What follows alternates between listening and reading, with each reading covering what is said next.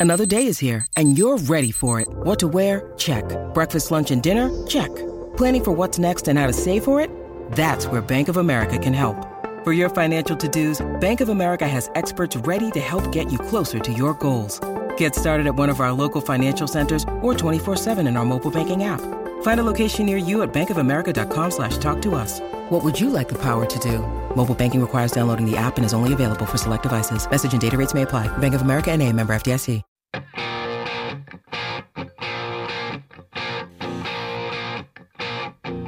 Ladies and gentlemen, boys and girls, welcome back to Basketball Conference, the ACC Football Podcast.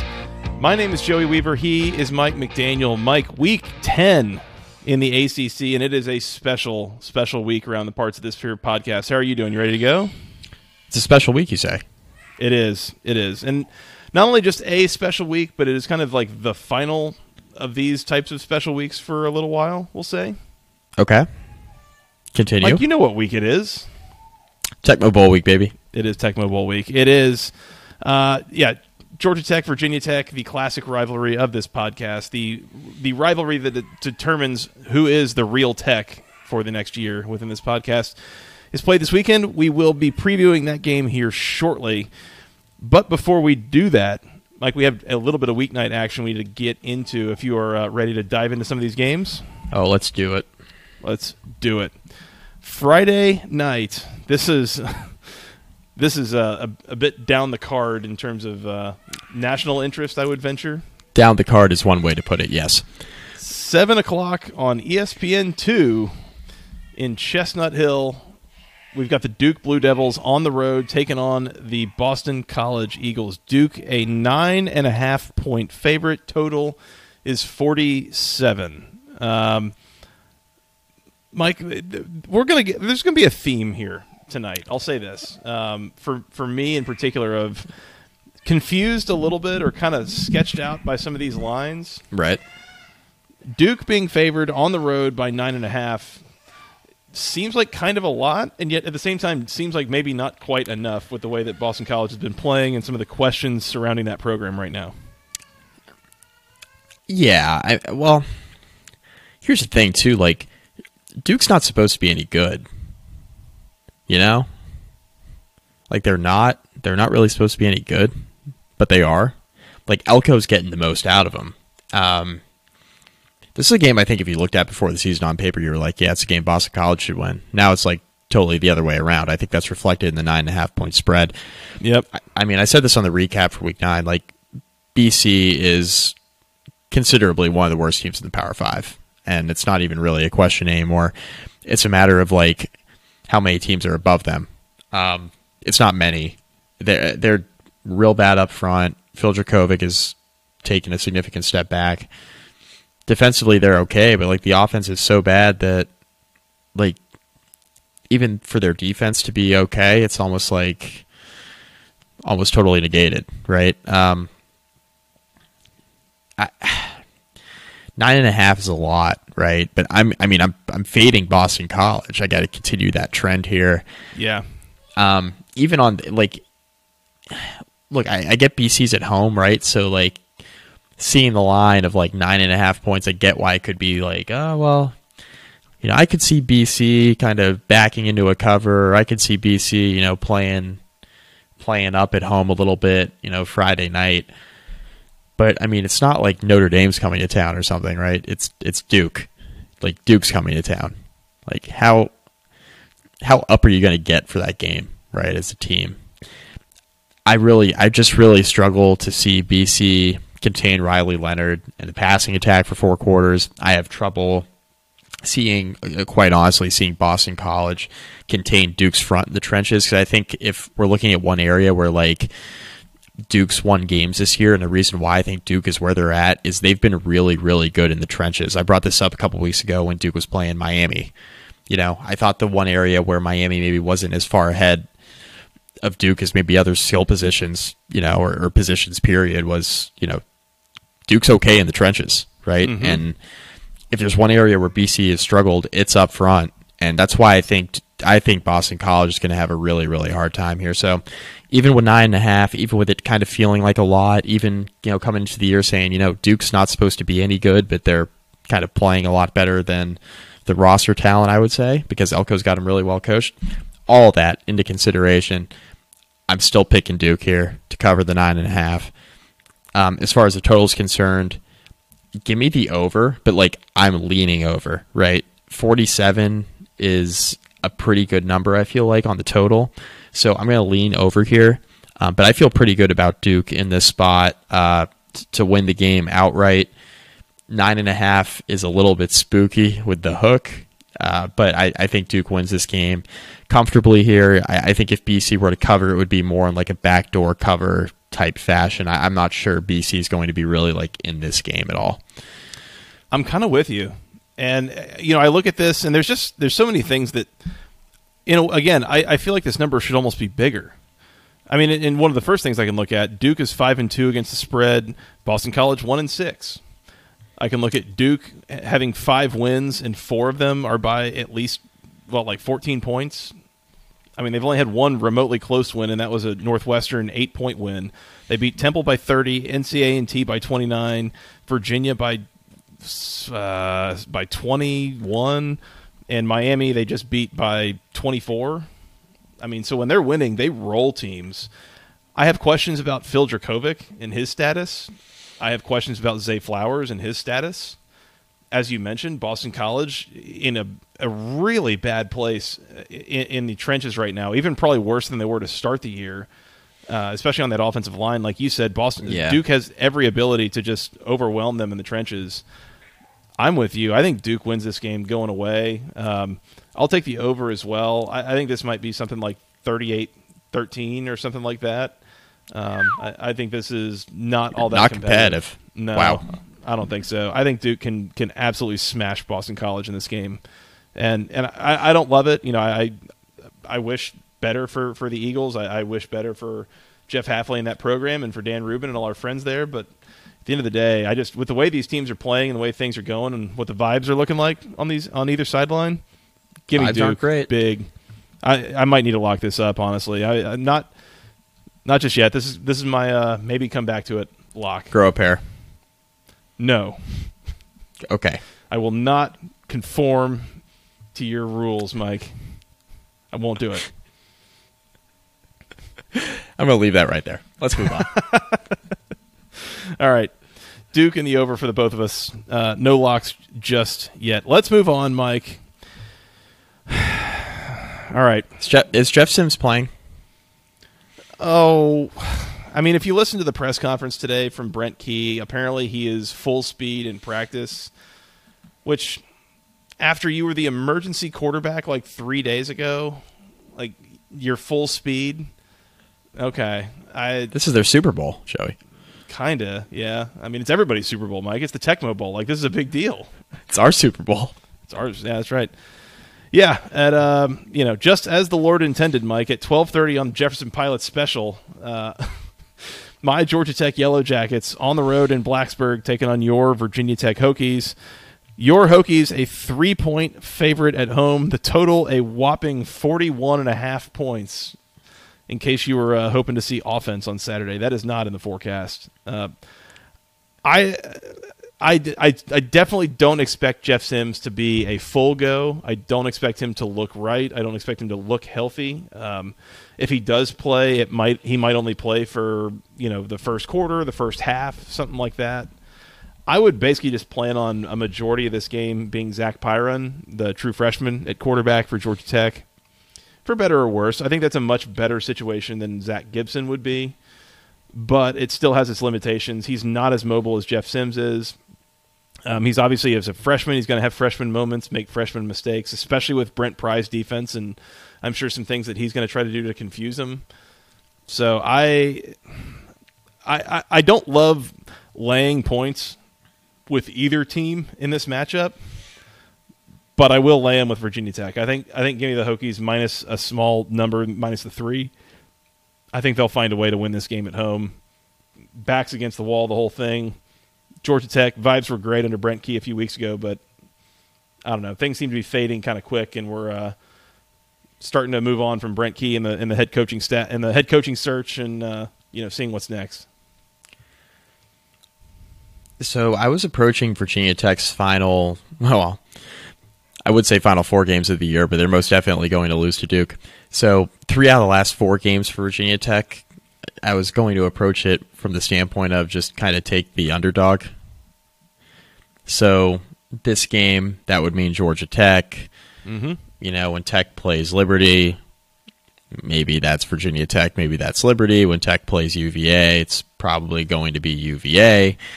Um, I'm not sure I can do it here. I'm not sure I could take the underdog in Georgia Tech. And the only reason why is because Jeff Sims is not healthy. If Jeff Sims is healthy, I'm taking Georgia Tech here. Georgia Tech Jeff- favored. Georgia Tech would, yeah, or I mean, at worst, it'd be a pick 'em probably, right? Mm-hmm. I mean, I I agree. Um, but he's not healthy, and I think that Tech is going to Virginia Tech is going to get Zach Pyron at quarterback, like you mentioned. And I also am of the same mindset where a freshman going up against a Brent Pry defense that has played pretty well all year doesn't seem like a recipe for success on the road. It just does not seem like a very good spot. Um, No. with that being said, like Virginia Tech is awful. They're so bad. And now I got to lay points with my alma mater, and I don't feel very good about that either. So I'm going to hold my nose and take Virginia Tech. I'm going to uh, take the under as well. In fact, with a true freshman at quarterback and Virginia Tech's offense, as bad as it is, Joey, producer Scott, let's lock that bad boy up. Give me the under. You better lock it up. You better lock it up. No, you lock it up. You lock it up. Lock it up. Lock it up. Please. Easy pick for me. It's a really small number, and yet, Mike, how how long is a regulation football game? How, how much time's on the clock? That would be 60 minutes, Joseph. And if you had to guess across the 60 minutes in this regulation football game that will be played at 12:30 on the Jefferson Pilot Network on Saturday, check your local listings. Of those 60 minutes, how many would you guess that the best unit on the field will be the defense? I'm going to go with 60 minutes, Joey. Minus maybe like one minute for like special teams plays when there's not Sure. really when there's not really defense. But other than that, yeah, Sure. no, yeah, defense is going to be the best unit on the field for both teams all day long. Uh, and 41 and a half is a small number, but uh, Mama didn't raise no coward. So uh, yeah, let's let's lock that up as well. I'll take under 41 and a half. Give me lock it up. You better lock it up. No, you lock it up. You lock it up. Lock it up. Lock it up. Please. What's funny is my buddy Adam, who's a listener to the show, he's a Georgia Tech alumnus and fan and all that, uh, texted me this afternoon saying, I haven't even listened to the show yet. I bet you guys both locked up the under in this game, huh? well, Adam, Adam, that's correct. Speaking of Nostradamus stuff, like me predicting Wake Forest is going to have six turnovers in the third quarter, which I did. I was going to say. about that. right. Good job, Adam. Right. You are correct. Oh, man. small number, but and then that's and the real concern is you can run into like a special teams touchdown or a defensive score or a turnover deep in somebody's territory and just get like cheap points. But Mama didn't raise no coward. Producer Scott, question for you. What finishes with a higher total? The amount of beers you drink in Blacksburg on Saturday afternoon or the amount of points scored in this football game? So I've been planning a tailgate of sorts for that exact reason, and I mean, I'll just drop this right now. I don't care. I'm a sicko. I'm gonna have about 40 beers. Hell yeah. I say beers They plus sell them three and a in half. Beers plus plus three and a half. and a They sell them in Lane Stadium now. Um, I didn't think I was gonna make it to a game this year. I'm just gonna enjoy Blacksburg for what it is, and the football will just be like a side activity. So, any Hokies listening know that you can have a good time there without a football game. That's what I'm gonna do. Thousand percent. I like that attitude. I, in general, I'm with you, Mike. I, I don't like laying points with Virginia Tech at all. I, I was fully prepared to just take the points with anybody here, but the more I think about it, I just, I cannot trust Zach Pyron on the road against Brent Key. I, I can't do it. Brent Key, Brent Pry, playing against his coach. Brent, yeah, Name battle that of the Brents. Yeah, Battle of the Brents, Brent. baby. Name that Brent. Battle of the Brents. Na- name this podcast the Battle of the Brents. Hell yeah. Battle of the Brents. Tecmo like Bowl, Battle of the Brent edition. Man, this rivalry has been through some uh, some some different phases over the years. Seen some stuff. and and we we talk about this as a particularly special one because this is the last time they'll be playing this on a regular like annual basis unfortunately um, this is unfortunately i think one of the key casualties of the acc's new scheduling model is that this will no longer be an annual game and that sucks It sucks for his podcast, certainly. Mhm. I think it sucks in general i mean you, you look at some of the games that are replacing this one and it's there's there's less investment it seems like on each side you know you kind of would have rather seen this one continue annually personally but you know to each their Yeah. own Well, thank God I get to watch Virginia Tech play Boston College every year. Still. Hokies minus the three, and we have both locked up under 41 and a half for the final annual edition of the Tecmo Bowl 12:30 on the Jefferson Pilot Network, as the Lord intended. So check your local listings. Let's keep going here. Noon on the ACC Network, as I believe the Astros have just finished a combined no hitter of the Phillies in Game Four of the World Series. By the way, That's how you get the momentum back. That'll work. That'll work. The number 17 North Carolina Tar Heels at noon on the ACC network. They're on the road in uh, Charlottesville, taking on the Virginia Cavaliers. North Carolina, a seven and a half point road favorite. Total is 60 and a half. Mike, why is this number only seven and a half? I don't Virginia know. just needed four overtimes to get to 12 points against Miami. Like, and I realize that. North Carolina's defense may be slightly worse than Miami's, but like, it ain't how that many bad. points? How many points is Virginia scoring in this game? No, that's what I'm saying. Like it ain't that bad. And I see the 60 and a half is the total, and I'm thinking, I mean, is Carolina getting there by themselves? Like, why is the total 60 and a half? Yeah, no kidding. Um, I don't, I don't get this. I don't get the, I don't get the spread. I don't get the total. I don't, I don't understand it. Um, how many? Po- I mean, again, Carolina's defense is not very good, but like Virginia's offense, like as a standalone entity, is not very good, right? Like, take defenses out of it. This offense is not very good. Um, I know kind of the rule has been, yeah, okay, North Carolina in a game where Carolina plays, like you got to bet the over. I'm not feeling that this week. I'm not feeling that. Not after what I just witnessed in Charlottesville last Saturday. I'm not about to just all of a sudden say, yeah, UVA is going to score enough for this game to go over. By the way, UVA's defense, um, not terrible.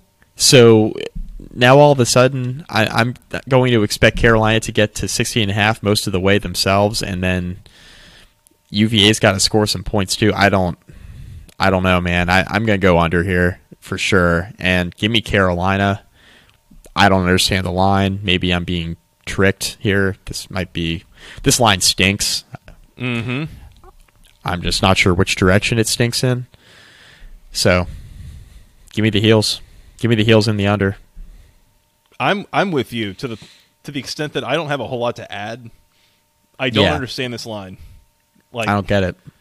we you know we got into it on Twitter a little bit yesterday with a couple of fans. We record this on Wednesday night, so it was on Tuesday that we got into this with a couple of fans uh, of North Carolina that we weren't giving th their defense enough credit, which is just a very confusing argument to make. Like this is a team with an offense ranked in the top 10 nationally by a lot of the you know most respected advanced metrics it's like the Right. number 7 offense in SP plus and their defense is outside the top 100 Yeah. so like I think it's very clear and nobody's under any illusions of like how North Carolina is winning these games like They're outscoring people. They gave up 1,100 yards in like total in like a two week period, like this month. And I- I'm sorry, I guess last month. Now it's November. Last month, and I've I was being told on Twitter that Carolina had a defense that was improving on the basis of what they played. You like on basis of what? The only thing that anybody has mentioned that uh, I will even give a little bit of credence to is well, no, we were talking about scoring defense. Just look at the number of points that they've given up, which is basically to say that they've given up yards hand over fist, gotten into the red zone, and just been winning red zone roulette over and over and over. And at some point, that bill becomes due. The problem Yeah. is, Mike, if you just like look at red zone offenses, not only ACC but maybe across the country, Virginia has to be one of the absolute worst. Like this has been their problem all year. They can move the ball between the 20s. They cannot get into the end zone and oftentimes they can't even kick field goals. Like they can't get points on the board when they get down to the 15-yard line. Like Yeah. it's So that's the thing is I, I you know, if that's what North Carolina is doing is just playing red zone roulette and winning, I have no reason to think that, that Virginia is going to be the team to break that streak. So yeah, give me North Carolina. I but I'm like I'm with you. I'm spooked by this line. Like I feel like I'm missing something or someone knows something. UVA scored six points in regulation last Saturday. Yeah, Six. Six. They had four plays from the one yard line against Miami, and they couldn't punch it in. Like they came away with no points. Like, It just, I don't know, man. And that that's the thing. Yeah, we, we you know we can do the whole Tony Elliott and I might just Virginia lay. I might. I, I, yeah, I, I might actually bet this game. Just lay 'em with Carolina. I don't. Mhm.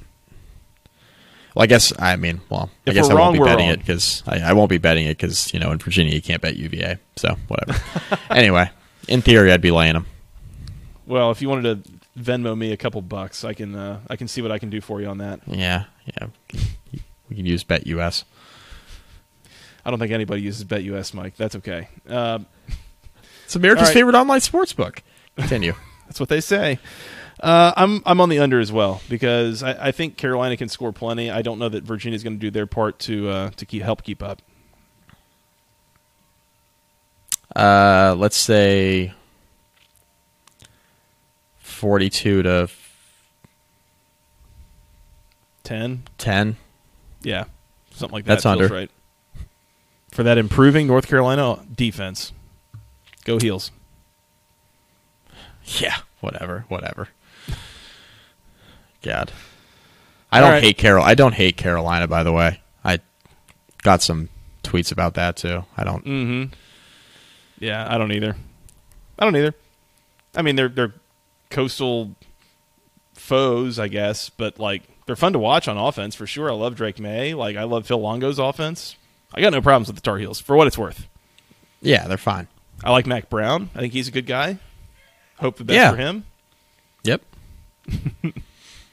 All right, Carolina and the under for the both of us in that game. Weird line, and uh, f- feels like somebody knows something here. I don't know. I'm just shaking my. I'm just shaking my head. I don't get it. Mike, we have some more action to preview, but before we do, let's remind the people about section103.com. It is the internet's premier place to buy all things wonderful Georgia Tech apparel. They've got the official Tech Gold. They have t-shirts, hoodies, sweatshirts. They have official word marks. They've got that ATL logo. They got something for the whole family, men, women, and children. Everything that you need to sh- support Georgia Tech can be found at section103.com. I love mine. I, I've got several different options. You have a Section 103 shirt that declares that Bobby Dodd Stadium is your happy place. And I just have the plain Georgia Tech one as well Mm-hmm. that Stephen was so kind as to. Oh, by the way, uh, anniversary this past week of the jerseys getting stolen and Virginia Yeah. Tech having to wear the uh, Georgia Tech practice uniforms or whatever they were, alternates. If they had just Yeah. brought their Section 103, they could have worn that. Well, that's right. Well, Stephen had the uh, the tape across and had Virginia written in instead of Georgia Tech, which I appreciated. So That's right. That's right. I funny story. I, I, I tweeted out that I was at that game as a high school junior, and I didn't really know what had happened until after the fact. And I tweeted that for the sake of mentioning that, in case I still need an alibi, I was not the guy that that took those jerseys out of the Virginia Tech locker room. I just want to make that very clear. yeah, well, innocent until proven guilty. Anyway. The point is, Mike, if you're looking to support Georgia Tech, go to section103.com. Use promo code GOACC for 10% off your first order. Uh, they have all sorts of wonderful, high quality, great looking apparel. For whatever reason, it is hard to find t shirts, sweatshirts, those kinds of things with official Georgia Tech logos on them. But you can find them at section103.com. So if that's what you need, that's where you go. And you use promo code GOACC for 10% off your first order. Really appreciate Steven and the gang for their partnership here uh, for the second straight year. Yep, absolutely. Let's keep moving, Mike. 3:30 on the ACC network. The number 20 still ranked Syracuse Orange on the road in uh well, just, it's the big ketchup bottle in the venue formerly known as Heinz Field, Acrisure Stadium. Acrisure Stadium. Nobody's figured out what Acrisure is yet. Uh, they're taking on the Pitt Panthers. Syracuse a three and a half point underdog on the road, meaning Pittsburgh a three and a half point favorite at home. Totals forty eight. Um, I, I feel like the vibes with both these teams not particularly good right now. Pitt Pitt had North Carolina on the ropes through three quarters last week and then lost by like three scores, which North Carolina will do that to you in the fourth quarter. But I, I realize that Syracuse has lost two in a row. They lost to Clemson. They lost to Notre Dame. I, I don't know what to do with this game, Mike. Do you feel strongly one way or the other? Pittsburgh, lock it up. Whoa. You better lock it up. You better lock it up. No, you lock it up. You lock it up. Lock it up. Lock it up. Please. Syracuse sickos stuff, Syracuse cannot stop the run. I mean, all right, yeah. Well, yeah. They cannot stop the run. I mean, they struggled against the run the last two weeks against Clemson, whose offensive line has been up and down, we'll say, and against Notre Dame, whose offensive line is much bigger.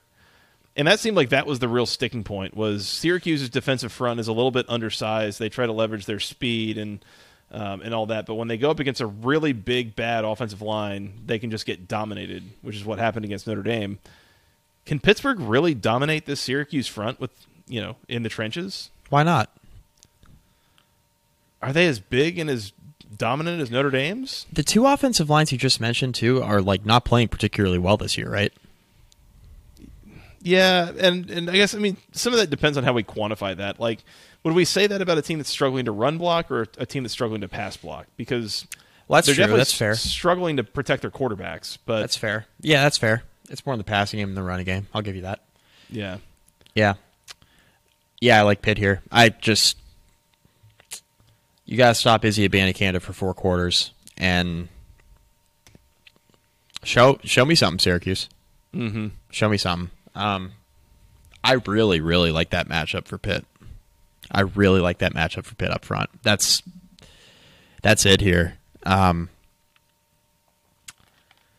yeah, I mean it's a sick, it's a sickos pick certainly. I mean Pitt is Pitt's two and six against the spread this year, so like that's not lost on me. Yeah. But this is just this feels like a good matchup for Pitt offensively, and they're scoring some points. I mean, they, they've been underwhelming in the passing game. Like Kedon Slovis is just not very good, and you know, I get they lost a lot at receiver, but yeah, I, ju- I I just like this matchup for Pittsburgh. Now on the other side, like Pitt's defense, a, a bit up and down, right? And Syracuse's offense, I think there are going to be some opportunities there um, for It's a big- Syracuse in, big the passing question game. mark. Yeah, big question mark is is Garrett Shrader playing in this, or is it Carlos Del Rio Wilson? Right? I think I got that right. Yeah, yeah, you did, you did. Yeah, Um, nailed it. and like Pitt's Pitt's passing defense has been like uh let's call it suspect at times this year. Mm-hmm. So like what can Syracuse produce in the passing game? That's that's a big question for me because I think Pitt's rushing defense will be able to key in on Sean Tucker. And Syracuse's offensive line at least blocking for the running game has been worse. That's been kind of what they're weakest at. They've you know, they were winning games early in the year in spite of not being able to run the football. So, can you throw a little bit on this Pitt defense? I think you can. Um, are you going to be able to protect the quarterback? That's that's a big question here against a pretty good Pittsburgh front. I I like Pitt here. I like Pitt at home. That's where I'm at. I'm going to take Syracuse in the points, and I, I I'm going to I think I'm going to say that Syracuse wins the game outright. Ooh. and I don't feel great about it. Again, with all the, I mean, there's questions about not only Garrett Shrader, you know, is he going to play or is it going to be Carlos Del Rio Wilson? Uh, we also found out this week that the other Garrett on the team, Garrett Williams, one of the best corners, not only in the ACC but in the country, uh, he is done for the year. I think he blew his ACL against Notre Dame. That's not great. But as you said, Kedon Slovis and that Pittsburgh passing attack has been less than potent for uh, a majority of the season. So I'm not Yeah. that afraid of it. And once again, I mean Syracuse's defense. I, I, I think that they it, it, that scheme when when a quarterback is not seeing it regularly, has not seen it year over year. uh, especially if there's not multiple teams in the conference running it or whatever. Like that three three five that Tony Elliott or sorry Tony Elliott Tony White is running. We got Tony Elliott, Tony White, and Tony Gibson in this conference. Um, Tony White Tony. runs Tony White running that three three five. That is a confusing and difficult to decipher kind of system for uh, for opposing quarterbacks. I do not trust Kedon Slovis to have a good day in this situation. This is this is like a contrarian, you know, buy low kind of pick. So give me Syracuse outright. I think to win this game. Um, I, I think that they'll be able to contain Pitt's offense enough, even with the pieces that they do have. I think they'll be able to move the ball enough, even if Garrett Shrader doesn't play. I think, in a way, the other thing that I noted, by the way, we do realize that this whole like distribution of the ball thing got it, it changed drastically when Del Rio Wilson came into the game last weekend. Uh, this might just be a, a Garrett Shrader thing that really he only wants to give the ball to Sean Tucker and, and Oronde Gadsden. Like spreading the ball around a little bit could have some really uh, significant positive impacts for the Syracuse offense as well. So I'll take Syracuse to win the game. Uh, totals 48. I'm going to take the over as well. I th- these are two teams that I don't really love taking overs in. I think their defenses are better than their offenses, and yet something about this game, I just get weird vibes. Not a not a super high number. I feel like this could get a little bit pointsy, like get into the 30s, um, or be like a 31-28 kind of kind of game. So give me the over. Yeah, I'm on the over as well. Yep. Syracuse got to go on the road and uh, get themselves up off the deck, as Stanford Steve would say after a, a couple of losses in a row. I think they can get it back. I'm locking up Yeah. Pitt. Whatever. I I did some digging. did some digging while you guys were talking on the injury. All I could find was uh, there was a podcast today, The Orange Zone, released by some guy named Tommy, who I think works. That uh, he Tommy DeVito? depth about it. no, um, but the official depth chart did have Shrader listed at the top. So All right. That's worth more than nothing, but up to interpretation of how much more than nothing the official depth chart means to you. I it's yeah, that's that's a discussion for a different show, I guess I'll say. That'll be the next thing we get mad at, Tom Fernelli. That's the next thing. There you go. All right. Over for both of us. You've got Pitt locked up, Mike. I've got Syracuse. I think they can win that game outright. We will keep moving here at 7:30 p.m. on NBC Peacock. Is this so? Is this like a NBC and or. Okay, so it's on NBC and Peacock, not NBC Peacock, as in you can only stream it if you pay for their premium service. No, that was the UNLV game. Yeah, that's just continues to be a super weird business model. So, 7:30 p.m. on NBC if you got the rabbit ears or anything else that gets NBC. Number the 4, rabbit ears. the number 4 Clemson Tigers playing uh, behind a paywall, not really a paywall, just kidding. Number 4 Clemson on the road in South Bend taking on the Notre Dame Fighting Irish. Uh, Clemson, a three and a half point road favorite. Total is 44. Uh, Mike, Notre Dame playing a little better. They are. Clemson going on the road. Offense has been suspect. How do we feel about this number? So, uh, not not great. Not great. Full disclosure. Um, so I've been back and forth on this, right? Because I I look at kind of Notre Dame season. I think about how they looked at Ohio State, right, and how well they played in that game, despite clearly not having the offensive firepower to keep up. You know, when Ohio State's offense was right, you know, kind of as we saw in the second half, Notre Dame led that game at halftime, but it was pretty clear that the Irish were going to have to find a way to manufacture some points in the second half to actually win that football game. So it never really felt like they had control of that game by any means. Um, I think about that. I think about like the Marshall loss where they kind of quit committing to running the football. I think the same about the Stanford game where they just kind of quit committing to running the football. And then I think about, you know, how good Notre Dame looked against BYU, right? How good they looked offensively. I granted UNLV is garbage. How good they looked offensively against UNLV. I think about how good they looked in the dome against Syracuse last Saturday. Like they committed to running the football. I've been really back and forth on this. The reason why I'm going to go with Clemson here is because Clemson's rushing defense is really, really good. And I'm just not sure Notre Dame is going to be able to impose their will in the trenches and run the football the way they want to in this game. And I don't think Drew Pyne gives them enough in the passing game. Um, and look, it's it's not even it's easy to point to a quarterback be like, okay, Tyler Buchner got hurt, he's out for the year, and it's been Drew Pyne's show. And Drew Pyne's been fine, but like it's clear that there's a limited ceiling with him at quarterback.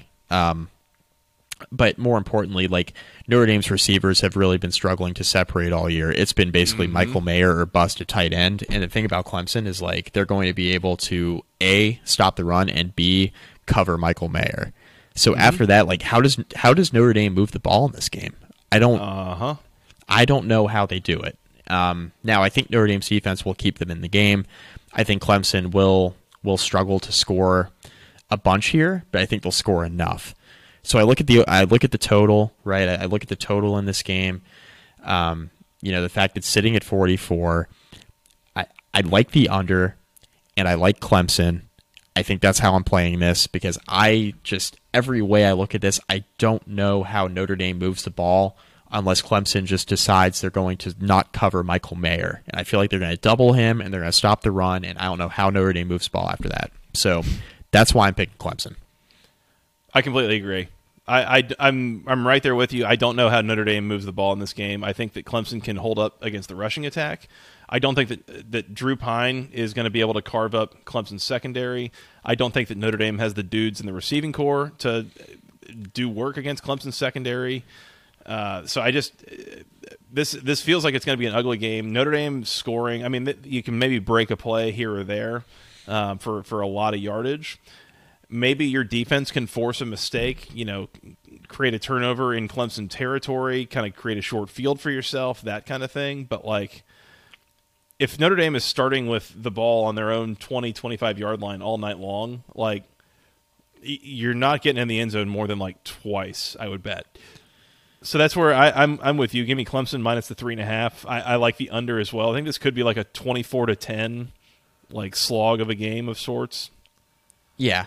I don't think Notre Dame's going to get blown out here or anything like that. Like I think they'll be I think Notre Dame will be game, you know what I mean? Like I think they'll play well. I just Their defense s- will hold up against Clemson's offense pretty well. I think. Yeah, I, I think so too. And like, I don't think Notre Dame is quite as bad as their record. Like, they should have beaten Stanford. They should have beaten Marshall. Ohio State game is what it is. But they've looked in some of these games they've played this year. They've looked good, and you've seen like the best version of Notre Dame. But even the best version of Notre Dame does not have a good passing attack. No. So that's just kind of what I keep turning to. That you think about the games I mentioned, the BYU, the Syracuse, like you know, uh, th- those are like two quality opponents, right? And then there's like the UNLV game, which was a blowout. They didn't really have a really good passing attack in that game. You think about the Stanford game, no passing attack. Marshall, no passing attack. Like, If they had, uh, that you know the Marshall and the Stanford game in particular, they lost those two games by a combined seven points. And now, if like just totally ignore the fact of what Marshall and Stanford are, which are both pretty rough teams right now. not good. Not, not good. good. But like if they had won those games by a field goal and Notre Dame was seven and one, what would we be saying about the Irish? You know, which you know, I for the, I, I if you had asked me if you just come to me on the street today, put a bag over my head, threw me in a van, and said, "What is Notre Dame's record?" I would not have said five and three. Like, Right. it doesn't Right. feel like five and three right now. It, it feels worse, you know. So I, Yeah, that's the funny part, right? Mm-hmm. The the discourse has been this team's really bad because of how bad the two losses were. But then you look at kind of what they've looked at, lo- what they've looked like at their best, and they don't look like an elite team, but they look like a Mm. pretty good team. But like the best version of Notre Dame's offense is running it down your throat. I don't see them doing that here, and I think the only way Notre Dame wins this game is if they're able to establish a running game, which right. seems like a pretty big ask against the best rushing defense they've played all year. The interesting thing is looking back at the Ohio State game, and and that was week one. But I bring that up because Ohio State had a bad time trying to throw the ball against Notre Dame. They did. Week A lot one, of teams have. Yeah, week you know week one maybe we can excuse it away, but the question I guess becomes you know is Clemson's passing attack enough to supplement its rushing attack in this game for what Notre Dame's defense is going to do, and that's where 44 I think is too many points. I think this this is a low scoring kind of situation. Carolina, Carolina had I know I know they ended up scoring 32 points and it looked better at the end, but like some of those were garbage time. Carolina had a bad time throwing the ball against Notre Dame's defense. Notre Dame's got a very very good defense, so Mm-hmm. I think Clemson's going to struggle to score here. Yep. I agree. I, I think they score enough to win the game. I, I don't think they score a lot. So, yeah, give me Yeah. Uh, Clemson like 24 10, 24 14, something like that. I think it's Yeah. relatively low scoring. Uh, yeah, I'm with you. Clemson and the under for the both of us. Let's keep moving, Mike. Let's kind of let's pick up the pace here. Uh, this is at six. Sorry, six thirty Central, seven thirty on ESPNU. The Louisville Cardinals are at home taking on the James Madison Dukes. Louisville a seven and a half point favorite. Total is fifty two and a half. Mike, the big question here, I think, is is Todd Centeio playing for James Madison? And I know that uh, everybody's podcast is you know somebody's somebody's first. Uh, just so that you're aware, Todd Centeio is James Madison's quarterback. I know almost everybody out there knew that, but uh, just for the few people who didn't, he is. Uh, I'm, I'm making a joke here. He's their. Oh. He's their. Yeah. Todd Centeio is James Madison's quarterback. He's their best player. He was really driving their offense. He missed last week with an injury, uh, and all of a sudden, James Madison looked bad. Uh, they were five and zero through five weeks, and uh, then have lost two in a row now. And so the question is: Is he healthy? What is his status? It seems like with the nature of his injury, I think it was an oblique strain. It was kind of a game time decision last week against Marshall. He did not play. I would imagine with an extra week here, he probably does. Plus the bye. Plus a bye week. They That's had- right. Yeah, they it was bye. two weeks ago against Marshall. God, can you believe they lost to Marshall? Who loses to Marshall? Gosh. Go Irish. Go Irish, baby. I, you know, the vibes are good with Louisville right now, and the vibes are Sick. bad with James Madison. What a sick thing to say. Yes. Mike, give me the Dukes. Give me the Dukes and the points. I, I don't know that they'll win the game outright. I think they're going to make Louisville sweat it at least a little bit. I think Centeio plays. Um, I this number being seven and a half feels a little bit low for a Louisville team at home. It, it feels like it's it's a little too easy. I I think a little bit of what Louisville's doing is, is smoke and mirrors. So I, I think James Madison keeps this thing close and makes it a little sweaty. So uh, give me the Dukes plus the seven and a half. Nothing like losing to a new FBS team to all of a sudden bring back hot Cedar Fields. Hot Cedar Fields. Shout out to Tom. I think I'm on the Dukes. I think I'm on the Dukes. Do they I think win? Louisville. Uh, no, I don't. I don't. Well, Okay. they could. I mean, they could. I just. I, I don't think they do. I think Louisville wins. I think James Madison could. They could. Um, now, if Louisville losing to a first-year Sun Belt team is definitely not something that Scott Satterfield wants to add to his resume, so to speak. like, don't put that. Don't put that under like you know you have a resume. Don't put that under like extracurricular activities. Like that's not Uh, something you want to add at the bottom. Other Yeah, skills, yeah. I know uh, pivot tables, VBA, and losing to first year Sun Belt teams. Like don't. Proficient in Microsoft Office. Uh, Yes. yeah. Yeah, because we already know he fibbed about prof- being proficient in coaching, right? So you can't lie again on the resume. You can't lie. You can't lie multiple times. He doesn't Uh. even interview for other jobs right. He just he lets people know about it. Yeah, he talks about being homesick. Like, I know. What a moron. Oh. Love you, Scott Satterfield. Maybe we'll have him on the podcast sometime once he gets fired. I doubt it, but I'd love it. Well, definitely, yeah. if he listens, yeah. I mean, especially not if you listen to the last, like, I don't know, 35, 40 seconds of this podcast. Yeah, give me give me the Dukes. I give me the Dukes to cover and um, give me the over. Hell, I, whatever. Give me the over. Dukes in the over. Louisville Total's- wins. 52 and a half. I'll take the over as well. Yeah. Uh, two teams have been able to score some points this year, assuming Centeio's healthy. If Centeio's not playing, then uh, give me Louisville and under probably because I'm not sure Louisville's going to score 52 by themselves. I'm not sure if like James Madison is going to score much. So If Centeio's not playing, give me Louisville by two touchdowns. I mean, yeah, easy. Um, yeah, yeah, for sure. especially with the way that that Louisville defense has been playing the last month or so, it, it has gotten a lot better. By the way, and, and I think that's one of the keys that I think will make sure that they win this game is um, the way that that defense and that pass rush is playing for sure. Yeah, yeah, I'm with you. So, all right, Louisville, uh, Louisville to win, Dukes to cover, and over 52 and a half for the both of us, Mike. I think there's one last thing we should consider about this game. Uh-oh. The, the Dukes have had the week off, right? Mhm. They're not going to a bowl game. Right. is the biggest game left on their schedule. This is their Super So, Bowl. And Louisville's coming off that big win against Wake. I Feeling think, themselves? Yeah, I don't. They could get got. I don't know. Oh, they Yes. they could absolutely they they could get got thousand percent.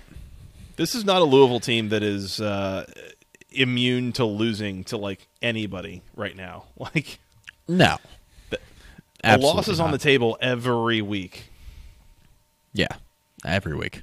No, it's they're there. That's why Satterfield is where he is in terms of his right. job security. So That's right. That's right. Mike, it's seven thirty on ABC. This is our nation's uh, one of our nation's finest traditions. The Florida State Seminoles on the road in South Beach, taking on the Miami Hurricanes. Florida State a seven and a half point road favorite. Total is fifty three. Mike, you know what they say about this game? You can just you, know, you can throw the records out. It's not it's not like other games. Um, it it, ha- it works differently. Uh, the guys are trying harder. It, it's something special. It's something different. Right. Uh, Mike, we're laying seven and a half with Florida State. Lock it up. You better lock it up. You better lock it up. No, you lock it up. You lock it up. Lock it up. Lock it up. Please. I did a very poor job of prompting producer Scott on that one, so that's that's on me. That's my fault. I was thinking the soundboard was dead again. So no, no, that's my fault. I look. This game is is maybe it's different. I don't know. It, it, was in, in years past, and I remember earlier in this podcast history, we'd bring on Cam to help preview this game, and he would tell us how different it is.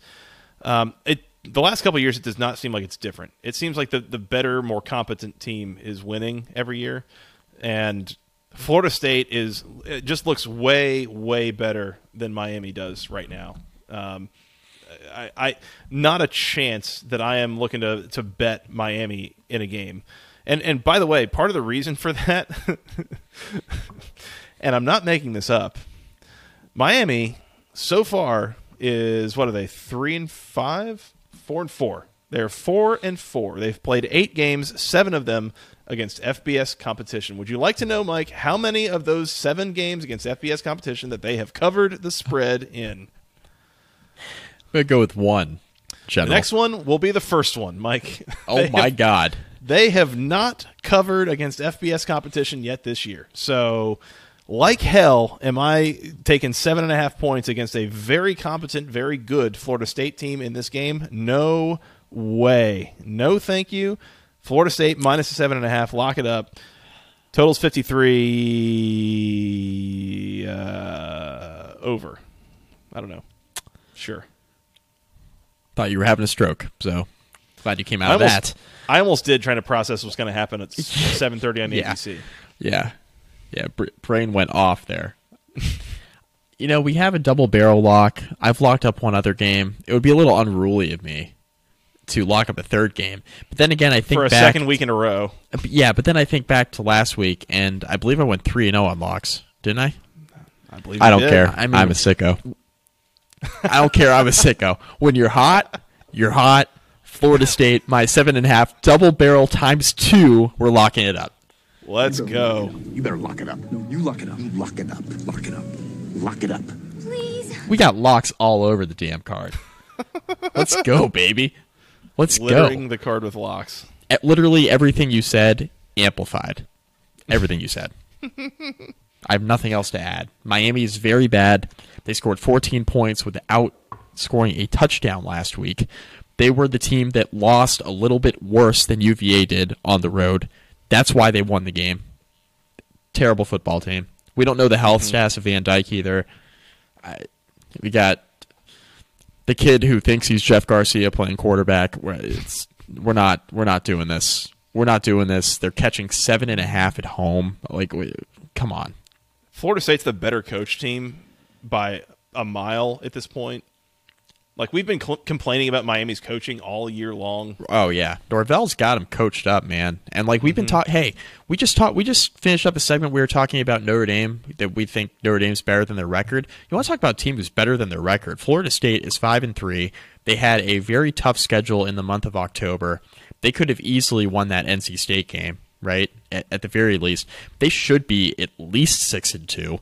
This is a good. This is a good Florida State team. A very good Yeah. Florida State team. I, in my opinion, they're going to finish the year ranked. They, they could win nine. This is a very good football team. I'm, I think so too. uh, yeah, they're they're like a year or two away from being like with Norvell being like top ten good. I think they're they're heading that direction. I think so. Yep. Yep. Yeah, Florida State uh, team trending one way, another team trending the other, and I'm not picking the home dog here. No no chance. Definitely not. Florida State locked up for the both of us and the over. Uh, Mike, let's move on. Last one. Let's wrap it up quick here. I've Yep. got parenting duties to attend to here. Uh, 8 yep. o'clock Gotcha. on the ACC network. The number 21 Wake Forest Demon Deacs on the road in Raleigh, taking on the number 22 NC State Wolfpack. Wake is a four point road favorite in this game. Total is 54. Mike, we know how weird this game always gets. I, this is also a weirdly small number. Give me the home dog, NC State. I, I don't have good reasons. I think maybe MJ Morris gives them a little something special at this point. They looked Yep. decent in the second half last week. Give me NC State uh, to cover, and you know what? We'll just say that NC State wins outright. How about that? Go pack. Yeah, you you can have that. Give me Wake. I think Wake bounces back here. Uh, yeah, I mean MJ Morris I thought was pretty impressive coming in against Virginia Tech, but I can't. I mean, yeah, Wake lost that game last week, but they had eight turnovers. That's not going to happen again. I think Hartman plays better. I think they play better as a as a unit. I just, yeah, give give me give me Wake. Wake wins, covers. They'll be fine, and give Fair me the enough. over as well. I will. I haven't taken enough unders tonight, so I'll take the under. I've. I don't have a lot of analysis here. I don't really know like what to your make of this game. I like your I- reasoning on the total there. I I haven't taken many unders tonight, so this is the last game we're previewing. Got to take an under somewhere. This is where it's going to be. That's right. Let's do it. I yeah. I don't know what to expect. This is gonna. This is this game always gets really weird and wild. So definitely get a watch it if you get a chance. Got a second screen, whatever. Um, make sure you get a chance to see this game. But I I don't really know what to expect. These teams are in pretty weird places, honestly. Fair enough. So, Mike, that is all I've got on week ten. Uh, anything else before we work on getting out of here? Nah, man, I think we're good. to recap some locks, you and I, we both have double barrel locks on under 41 and a half in the Tecmo Bowl between Virginia Tech and Georgia Tech. We have Florida State minus the seven and a half against Miami. You also have Pittsburgh minus the three and a half against Syracuse. I don't those care. I'm a sicko. that was not the sound drop. That was a uh, that was just another admission. So that's fine. Yes. Mike, let's get out of here. Let's enjoy some Week Ten games and come back and recap them. How's that sound? Sounds good. All right.